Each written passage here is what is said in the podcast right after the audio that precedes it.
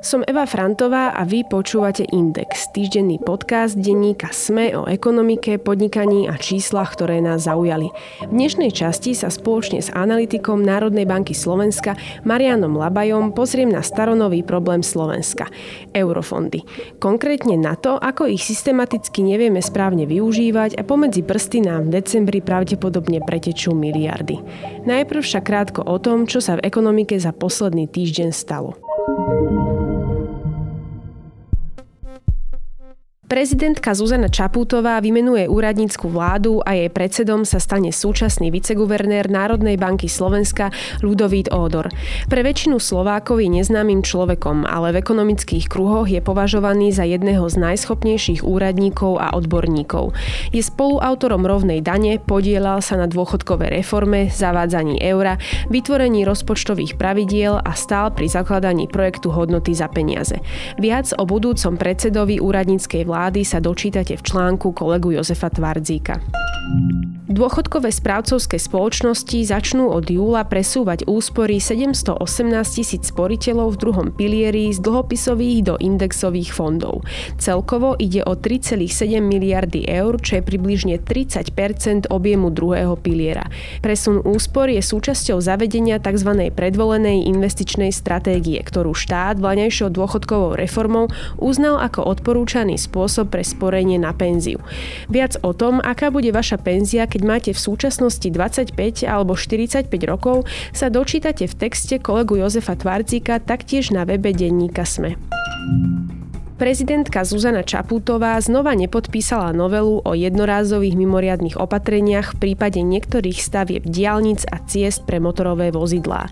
Národná rada 2. mája nezohľadnila jej výhrady k novele a schválila ju v pôvodnej podobe s tým, že jej účinnosť posunula na 1. júna. Hlava štátu mala pri vrátení novely vážne pochybnosti, či sa schválený zákon nedostáva do rozporu s ústavnými pravidlami rozpočtovej zodpovednosti. Konkrétne s princípom efektívnosti možnosti vynakladania verejných rozpočtových prostriedkov. Prvom štvrť roku tohto roka sa na Slovensku predal o 397 čisto elektrických nových osobných vozidiel. Celkovo pritom registrácie v tomto segmente za prvé tri mesiace dosiahli viac ako 22 tisíc. Vyplýva to z údajov z väzu automobilového priemyslu. V rámci značiek sa najpopulárnejšími stali Mercedes-Benz, Škoda, Volkswagen, Hyundai a Kia. Stále najväčšej obľúbe sa však aj napriek tomu na Slovensku tešia osobné autá s benzínovým motorom. Ich predaje od januára do marca tohto roka prekročili hranicu 11 tisíc. India a Rusko zastavili rokovania o zúčtovaní bilaterálneho obchodu v rupiách. Indii sa totiž ani po mesiacoch rokovaní nepodarilo presvedčiť Rusko, aby si rupie ponechalo vo svojej pokladnici. India začala preskúmovať mechanizmus zúčtovania obchodu s Ruskom v rupiach krátko potom, ako Moskva vo februári minulého roka zautočila na Ukrajinu. To takisto spôsobilo prudký náraz dovozu ruských komodít do Indie, keďže Moskva na ne ponúka výrazne z hlavy, a to predovšetkým na ropu. Dánsko v ďalšom desaťročí investuje do svojej obrany vyše 5 miliárd eur. Reagovať tak chce na bezpečnostnú situáciu, ktorá v Európe nastala po vypuknutí ruskej invázie na Ukrajinu. Veľká časť týchto finančných prostriedkov má byť použitá na obnovu, respektíve modernizáciu základov obrany, povedal na tlačovej konferencii dánsky minister obrany. Poukázal pritom na rôzne nedostatky dánskej armády, ako je zastaralá infraštruktúra či IT systémy. Do výberu podcastu sa vám miešať nebudeme, ale naši O2 Business experti vám vedia namiešať ponuku tak, aby ste pri svojom podnikaní šetrili čas aj náklady. Prejdite k nám a využite služby vlastného O2 Business experta. O2.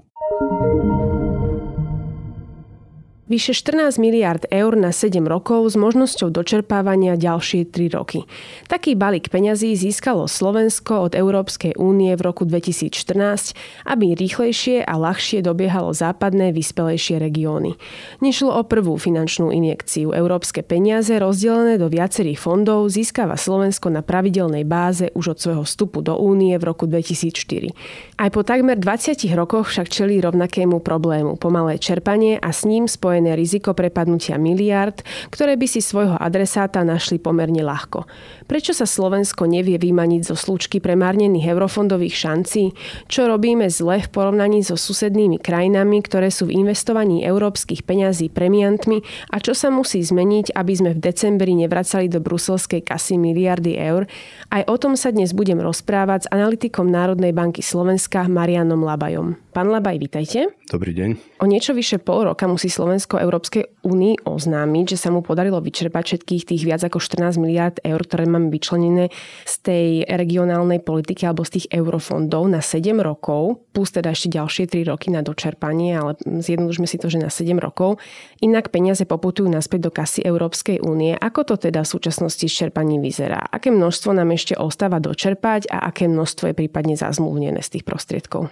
Na politiku súdržnosti má Slovensko prislúbenú alokáciu 14,5 miliardy eur, ako ste povedali, čisto prostriedky EÚ. Teraz k marcu podľa správy ministerstva financí bolo vyčerpaných 69% a do konca kalendárneho roku treba vyčerpať e, ešte 5 miliard uh-huh. približne, čo znamená, že na úrovni tých príjemcov pomoci treba tie výdavky zrealizovať, vydokladovať a poslať na príslušné platobné jednotky, ktoré to potom súhrne pošlú do Európskej komisie na preplatenie. Ale na úrovni teda konečných príjemcov treba vydokladovať a zrealizovať výdavky v objeme 5 miliard, čo je dosť veľká suma. To je dosť veľká suma. Vieme aj povedať, že aké množstvo v percentuálnom prepočte máme zazmluvnené z týchto prostriedkov, z tých 14,5 miliardy? Zazmluvnená je celá alokácia, dokonca je tam nejaké percento navyše, čiže nejaké nadkontrahovanie, ako keby nejaká fixácia, zaistenie toho, keby niektoré projekty vypadli, že nahradia sa inými. Uh... Aký je možno rozdiel medzi tým, že niečo je zazmluvnené a niečo vlastne už je vyčerpané, lebo asi to, že to zazmluvním, asi neznamená úplne, že tie prostriedky sa musia minúť. Keď máme teda nad 100% zazmluvnené? Zazmluvnené znamená, že každý príjemca už má prislúbené prostriedky z rozpočtu EÚ plus spolufinancovanie, ale tieto prostriedky on nedostane hneď naraz v momente podpisu zmluvy. Sú rôzne spôsoby financovania, preddávkové platby, zálohové platby, refundácia. Mm-hmm. Čiže on ten príjemca pomoci postupne, ako realizuje ten projekt, zasiela na platobnú jednotku žiadosť o platbu, čo znamená, e, žiadosť o preplatenie jeho zrealizovaných Áno. výdavkov. To znamená, že nejaké faktúry posiela, že toto tak. mi zaplatie, ja už som Presne to zaplatil tak. dodávateľovi. A tou jednotkou, ktorú hovoríte platobná jednotka, to je na jednotlivých ministerstvách, ktoré sú kvázi zodpovedné za istú časť peňazí, z ktorej posielajú. Presne, tie fungujú pod riadiacimi orgánmi, ktoré spravujú príslušné operačné programy. Áno. Tých operačných programov je niekoľko, Áno. čiže tá štruktúra je trošku zložitejšia. Je to komplikované, ale myslíme tými riadiacimi orgánmi v podstate ministerstva alebo áno. nejaké také také agentúry, ktoré fungujú pod ministerstvami Presne. častokrát a podobne. Dnes je teda týchto viac ako 14 miliard eur vo viacerých fondoch, ktoré následne poskytujú peniaze viacerým operačným programom, ako sme spomínali, v správe rôznych ministerstiev. Do čoho sa v súčasnosti z týchto 14 miliard eur investuje najviac peňazí, keď si to rozmeníme na drobné? Mnohí totiž ani nevedia, že kam tie eurofondy idú, ak len nezbadajú na ulici nejakú tabulu, že toto bolo postavené z operačného programu takého a takého. Tak eh, čo nám hovoria dáta? Dobre ste poznačili, že pokiaľ nevidíme tabulu. Uh-huh. Ja mám pocit, že tie tabulky sú už e, všeli kde rozmiestnené, sú, sú. čiže človek si môže urobiť taký obraz, že tá plejáda tých investícií je veľmi rôznorodá, yeah. rozmanitá. A najviac sa investuje stále do dopravy, dopravnej infraštruktúry, čo sú cesty, regionálne cesty, diálnice, železničné cesty, ale samozrejme tam patrí aj obnova mobilného parku, na úrovni železníc alebo mestskej hromadnej dopravy. Čiže asi aj nejaké, ja neviem, električky, vagóny, trolejbusy a tak ďalej. Čiže doprava, tá tvorí najväčší podiel z týchto prostriedkov, zhruba 28%. Potom je tam podpora inovácií, vedy a výskumu, tam sme napočítali približne 16%, digitalizácia, administrácia zo strany verejnej správy, čo predstavuje v podstate elektronizácia verejných služieb, uh-huh. technická pomoc, celého toho riadenia toho programového obdobia politiky súdržnosti Áno. na Slovensku, tam je to približne 15% Potom sú tam nejaké ďalšie, ďalšie priority, ako je trh práce, zamestnanosť, sociálna inklúzia, vzdelávanie, a podobne. A podobne. Keď som minulý rok písala prvé texty venujúce sa eurofondom, sledovala som, ako sa Slovensko v tom čerpaní vyvíja v porovnaní s inými krajinami Európskej únie a pamätám si, že teda v roku 2021 už bolo za nami iba Španielsko, tak zlí sme v tom čerpaní boli. Ako sme na tom možno v súčasnosti? Zmenilo sa to? No, zmenilo podľa údajov, ktoré som si včera stiahol z Európskej komisie, tak sme na tom lepšie. Už sme na štvrtej priečke odzadu. V podstate e, to čerpanie z pozície Európskej komisie je trošku iné ako z pozície, keď si mhm. to vnútorne vyhodnocujeme. Tu hovoríme, že čerpáme 69% z pozície Európskej komisie, kde sú aj nejaké predávkové platby. Je to 74% mm-hmm. pre mhm. Slovensko. Čiže ešte trochu dátumu. aj lepšie ako my. Vzhľadom k relatívna pozícia voči ostatným krajinám, e, my sme si vybrali vzorku 18 krajín, ktoré sú najväčšími poberateľmi príspevku na politiku súdržnosti najmä, tak sme teda na chvoste. Za nami je, myslím, že Chorvátsko, Taliansko a Španielsko, ale väčšina tých krajín, ktoré e, sú pred nami, už atakuje úroveň 90% zaokrúhlenú 90, čo znamená, niektoré už presiahli tých 90%, niektoré sú tesne pod. Česká republika je blízko 90%, tam Polsko je líder v čerpaní. Mm-hmm. Maďarsko je pred nami. Čiže väčšina týchto krajín aj z okolitého prostredia je v tomto veľmi úspešná. Uh-huh, teda vidíme, že aj naši susedia. Nedávno ale teda vy ste publikovali na túto tému aj analytický komentár, v ktorom porovnávate možno tie plány, ktoré my vždy máme pri tých eurofondoch a pri čerpaní s realitou, ako rýchlo sa tie peniaze čerpajú. Inými slovami ste teda riešili čas, za ktorý sa peniaze na istý projekt mali vyčerpať a daný projekt sa mal dokončiť s reálnym časom, za ktorý došlo k dokončeniu toho projektu, respektíve vyčerpaniu tej sumy. Povedzme si možno len nejaké také konkrétne projekty a opíšme si, na čo ste vlastne prišli. Aké je to čerpanie a ako rýchlo sa ten projekt dokončuje v porovnaní s tým, čo sa plánuje. Pozerali sme sa na databázu projektov, ktoré sú v tomto programovom období v systéme, či už zrealizované alebo ešte stále v procese realizácie.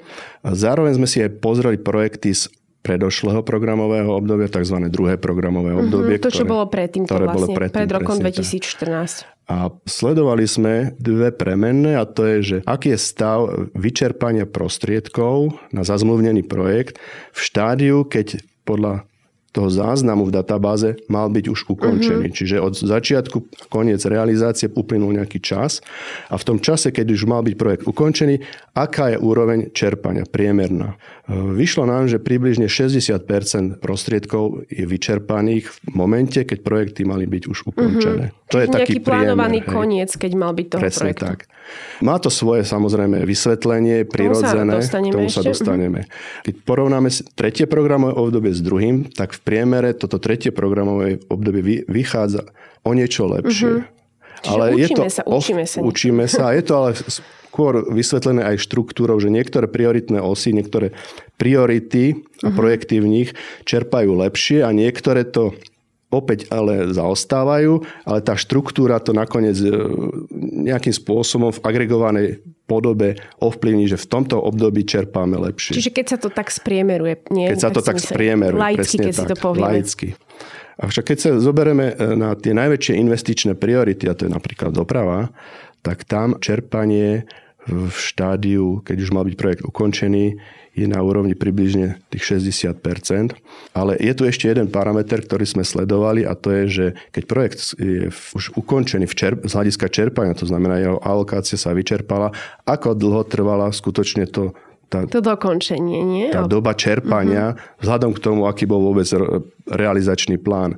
A v prípade dopravy je to zhruba dvojnásobok uh-huh. toho realizačného plánu. To znamená, že keď si to predstavím, v podstate nejaká cesta, keď sa na ňu vyčerpali všetky peniaze, ktoré na ňu boli alokované, tak tá jej výstavba trvala dvakrát tak dlho, ako mala pôvodne. Presne tak. Uh-huh. Ak niečo malo trvať 2 roky, tak to trvalo 4 roky, čo sa týka čerpania. Uh-huh. Hej. V prípade napríklad zase environmentálnej infraštruktúry, čo sú hlavne projekty obcí, čističky, kanalizácia, zberné dvory. Tam sú to technicky relatívne jednoduchšie projekty aj to čerpanie pomerne rýchlejšie. Čerpanie na ten, vzhľadom k tej dĺžke realizačného plánu sa predlžuje len o 60%. To znamená, že ak niečo malo trvať 10 mesiacov, tak to trvá to čerpanie 16 mesiacov. Lepšie než dvakrát tak dlho. Tak, tak. Uh, možno uh, vidíme teda, že po väčšine to trvá viac, ako si na začiatku naplánujeme. Niekto si ale môže predstaviť, že získať na projekt európske peniaze je celkom jednoduché, že opäť má proste projekt, prihlási sa do výzvy, je vybraná, porieši si nejaké verejné obstarávania, zazmluvní si firmy a potom v podstate ministerstvu pošle faktúru, že tu máš preplať mi. Z akých častí sa ale teraz skladá eurofondový projekt a kde to možno najviac viazne? Väčšina eurofondových projektov je alokovaná do verejnej správy ako investičné projekty a každý projekt, ktorý má byť spustený, väčšinou sa jedná o obstaranie nejakého investičného diela, tak musí podliehať viac menej verejnému obstarávaniu. Čiže keď začne fáza spustenia projektov, to neznamená, že hneď sa aj od prvého momentu začne čerpať. My to vidíme v takej peknej s že keď projekt začne, spočiatku takmer nečerpá alebo čerpá minimálny objem prostriedkov. A to je dané tým, že vlastne sa spúšťajú len tie procesy prípravy na investíciu. Potom nasleduje fáza, keď to čerpanie akceleruje, keď už sa začne to jadro celej tej investičnej akcie realizovať. No a potom opäť to čerpanie začne spomalovať, keď e, už v podstate dochádza k uzavretiu projektov, vyhodnotenia, zúčtovanie s platobnou jednotkou, vyhodnotenie projektu ako takého a poslanie záverečnej platby. Je to krásne vidieť v takej krivke ako keby v tvare S, kde sú tie jednotlivé fázy viditeľné. To, že to verejné obstarávanie je na Slovensku stále asi nejaký, taký, taká prekážka, že je to komplikované a dlho to, je to a dlho trvá, to do veľkej miery ovplyvňuje práve tú dĺžku toho čerpania. Hej, že sú tam nejaké administratívne prekážky, niekedy musí byť znovu otvorené, znovu akože celý proces spustený. A toto je jeden z takých asi kľúčových faktorov, ktoré ovplyvňujú samotnú realizáciu projektu a čerpanie. Potom sú tam, napríklad teraz počas krízy bol ten problém s s dodávkami komponentov, Áno. čiže tam bol problém, že mnohé projekty stáli práve kvôli tomu, že nebol, neboli vstupy, materiálno-technické zabezpečenie pre realizáciu projektu.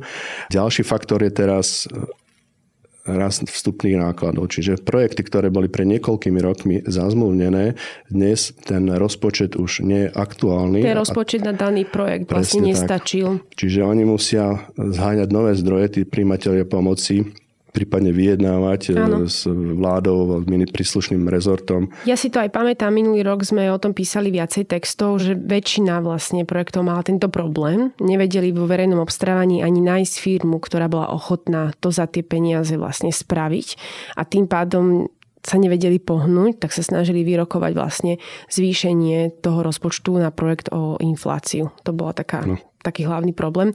Keď ale vidíme, že sa nám opakuje toto, v podstate, že v priemere väčšina našich e, projektov mešká, prečo je problém nastaviť to nejako tak viac realistickejšie? Alebo sme príliš teda ambiciozni pri tom, ako nastavujeme alebo teda plánujeme, ako dlho budú trvať tie projekty? Ono je to taký nie úplne jednoduchý pohľad na to, ako sa pozerať na spôsob, ako sa čerpajú prostriedky e, na Slovensku. Je tam viacero faktorov, fáz, ktoré ovplyvňujú samotné čerpanie. A tie fázy sú mimo samotného projektu. Hej. Prípravné fázy na výzvy. Aj kontrola verejného kontrola verejného obstarávania. To všetko ovplyvňuje celú tú implementáciu. Ak môžem teda načrtnúť trošku do histórie tohto tretieho programového obdobia, tam vnímame jeden z tých problémov, že relatívne neskoro sa spustila tá masívna vlna tých víziev, tých ponúk, na ktoré mohli žiadatelia o príspevok e, zareagovať. Áno. Ako náhle sa to spustilo až, myslím, že v treťom alebo štvrtom roku od začiatku programového obdobia. Áno, tam treba povedať, že začať sme mali 2014 a čerpať 2000, do 2020. Presne tak. Programové obdobie trvá 2014-2022, tak to je vymedzené a môžeme čerpať až do roku 2023, teda Áno. do tohto roku.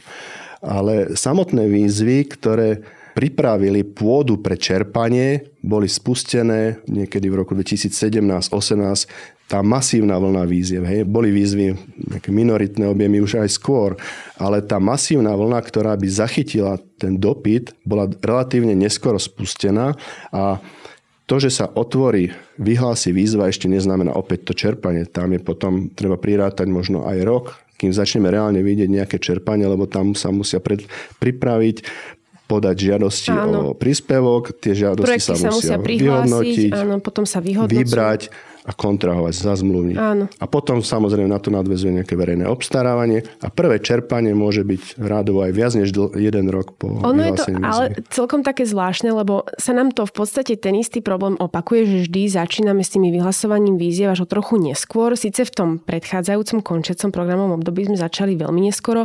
Aktuálne tu máme teda nové programové obdobie, ktoré je teda na roky 2021 až 2027 a tam teda vidíme, že dokumenty, ktoré potrebujeme mať, aby sme vôbec mohli začať čerpať peniaze, sme schválili na konci minulého roka, respektíve v lete.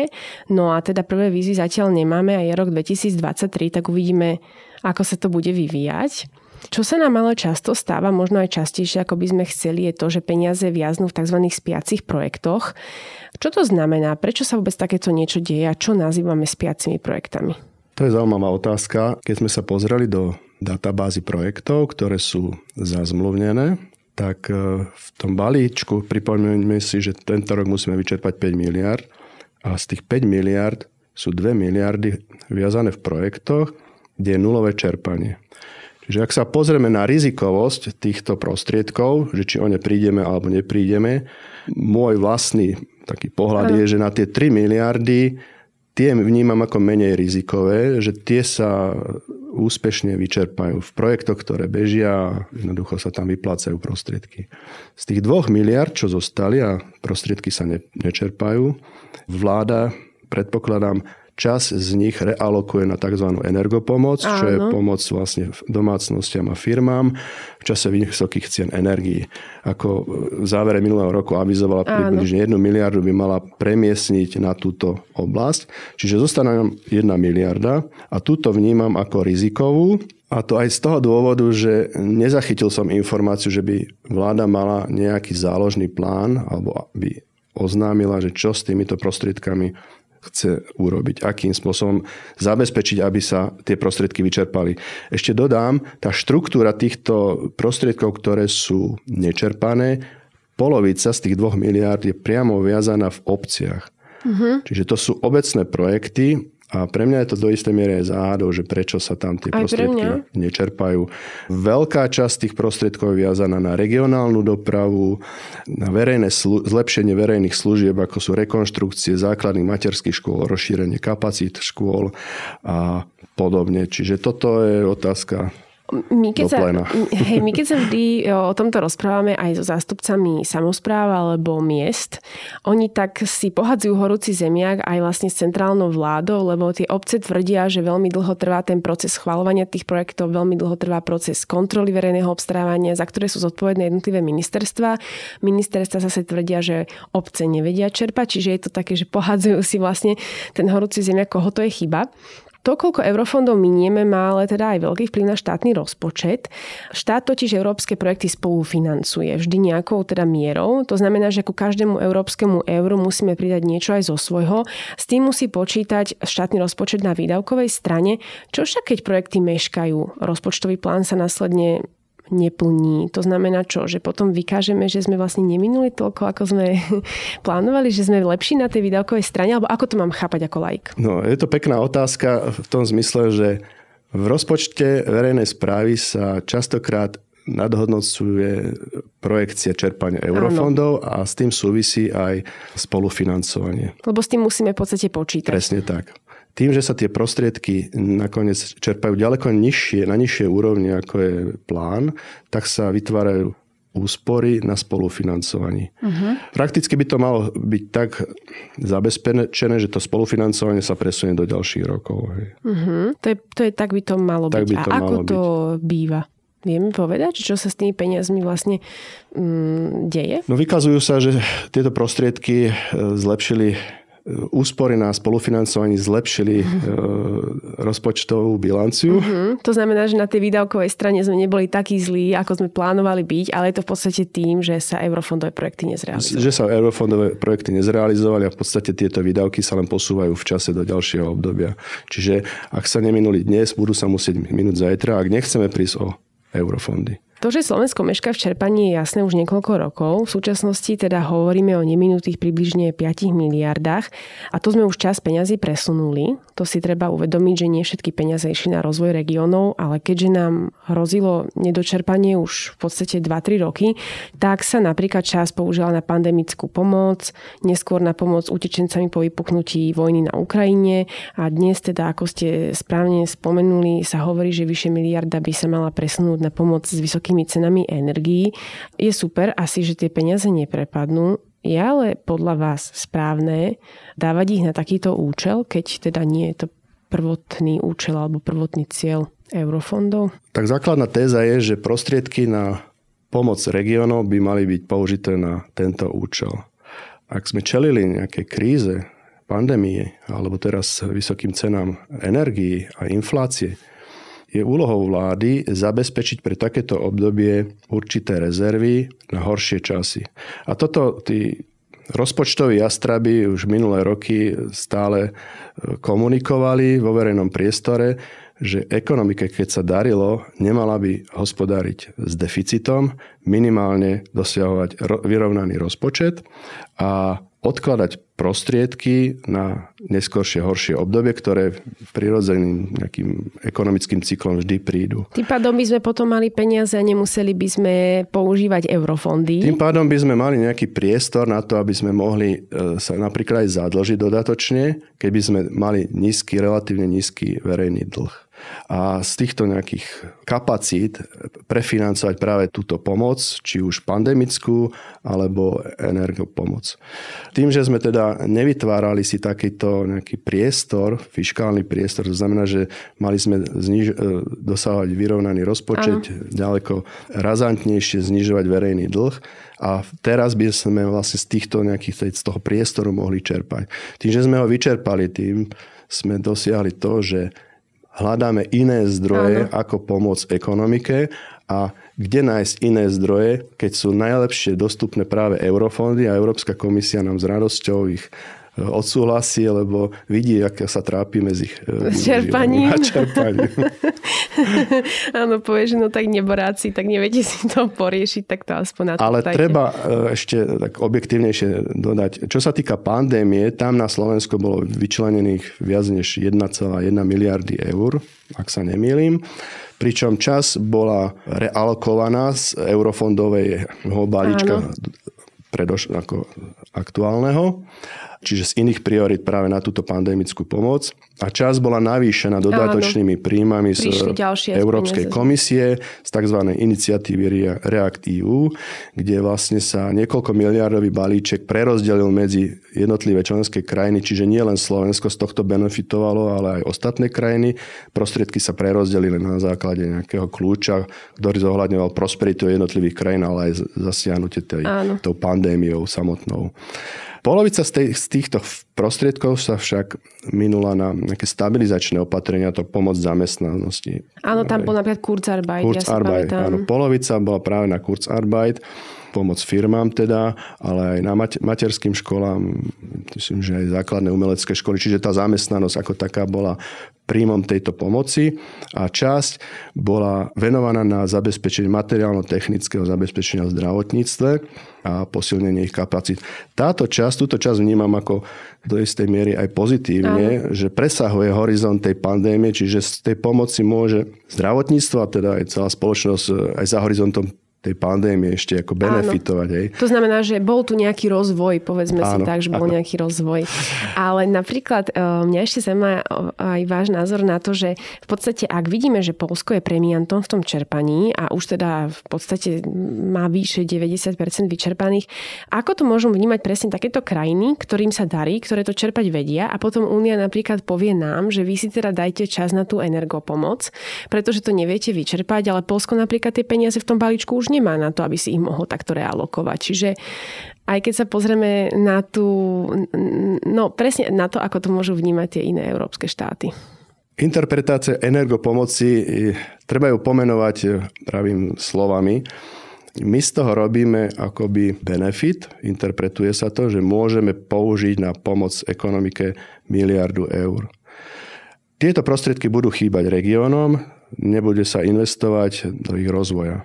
V prípade Polska, ak oni vysok, majú, dosiahli vysoký podiel čerpania, tie prostriedky sú v ekonomike a bude sa z nich dlhodobo čerpať benefit v budúcnosti. Je, že proste sú to investície.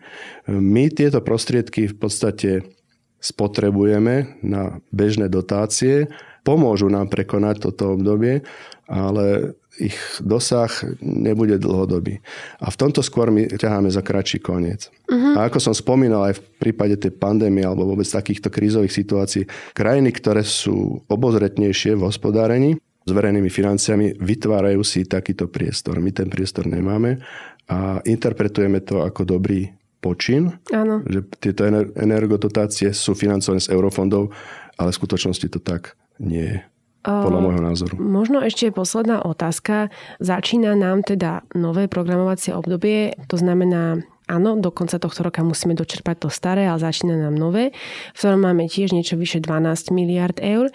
Tak možno len čo sa podľa vás musí zmeniť, aby Slovensko vyšlo z tohto začarovaného kruhu a skutočne využilo európske peniaze efektívne? Povedali sme si, kde máme tie problémy, tak možno, že čo podľa vás by bolo dobré, ak by sa upravilo? Alebo kde musíme zabrať? Myslím si, že ministerstvo investícií a regionálneho rozvoja už pred časom identifikovalo a ten proces sa snažilo nastaviť tak, aby sa v tomto štvrtom programovom období úspešnejšie čerpalo. Čo to znamená?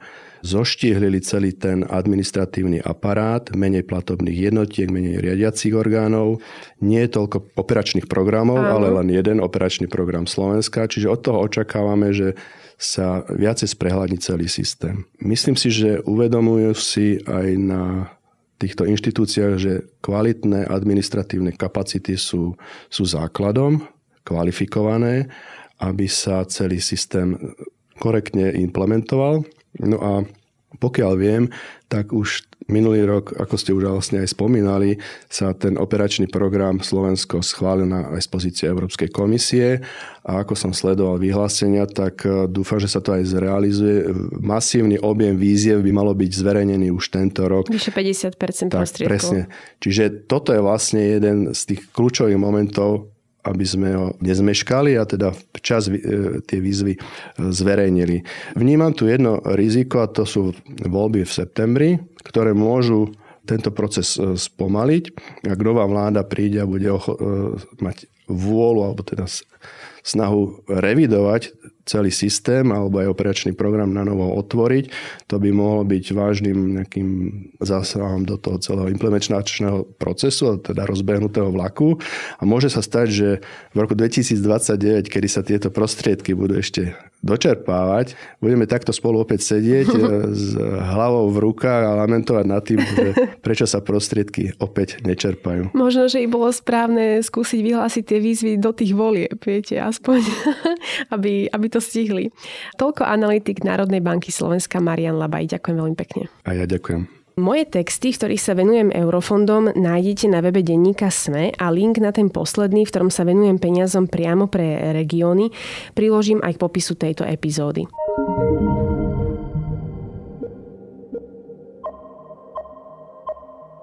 Počúvali ste Index, ekonomický podcast denníka SME, ktorý vo štvrtky nájdete vo všetkých podcastových aplikáciách, ale aj na webe denníka SME. Som Eva Frantová a na tvorbe podcastu sa podielal aj Marek Franko. Ak by ste mi chceli poslať námety na témy, respektíve ste v podcaste našli nezrovnalosť, alebo vám len niečo nebolo úplne jasné, pokojne sa mi ozvite na podcast index zavinačsme.sk. To je odo mňa všetko, počujeme sa opäť o týždeň. Po zaujímavých správach zo sveta biznisu iných je na čase postarať sa o ten svoj. Začnite napríklad tým, že prejdete k nám a s O2 Business expertom ušetríte čas aj náklady. Viac na o2.sk lomka pre firmy.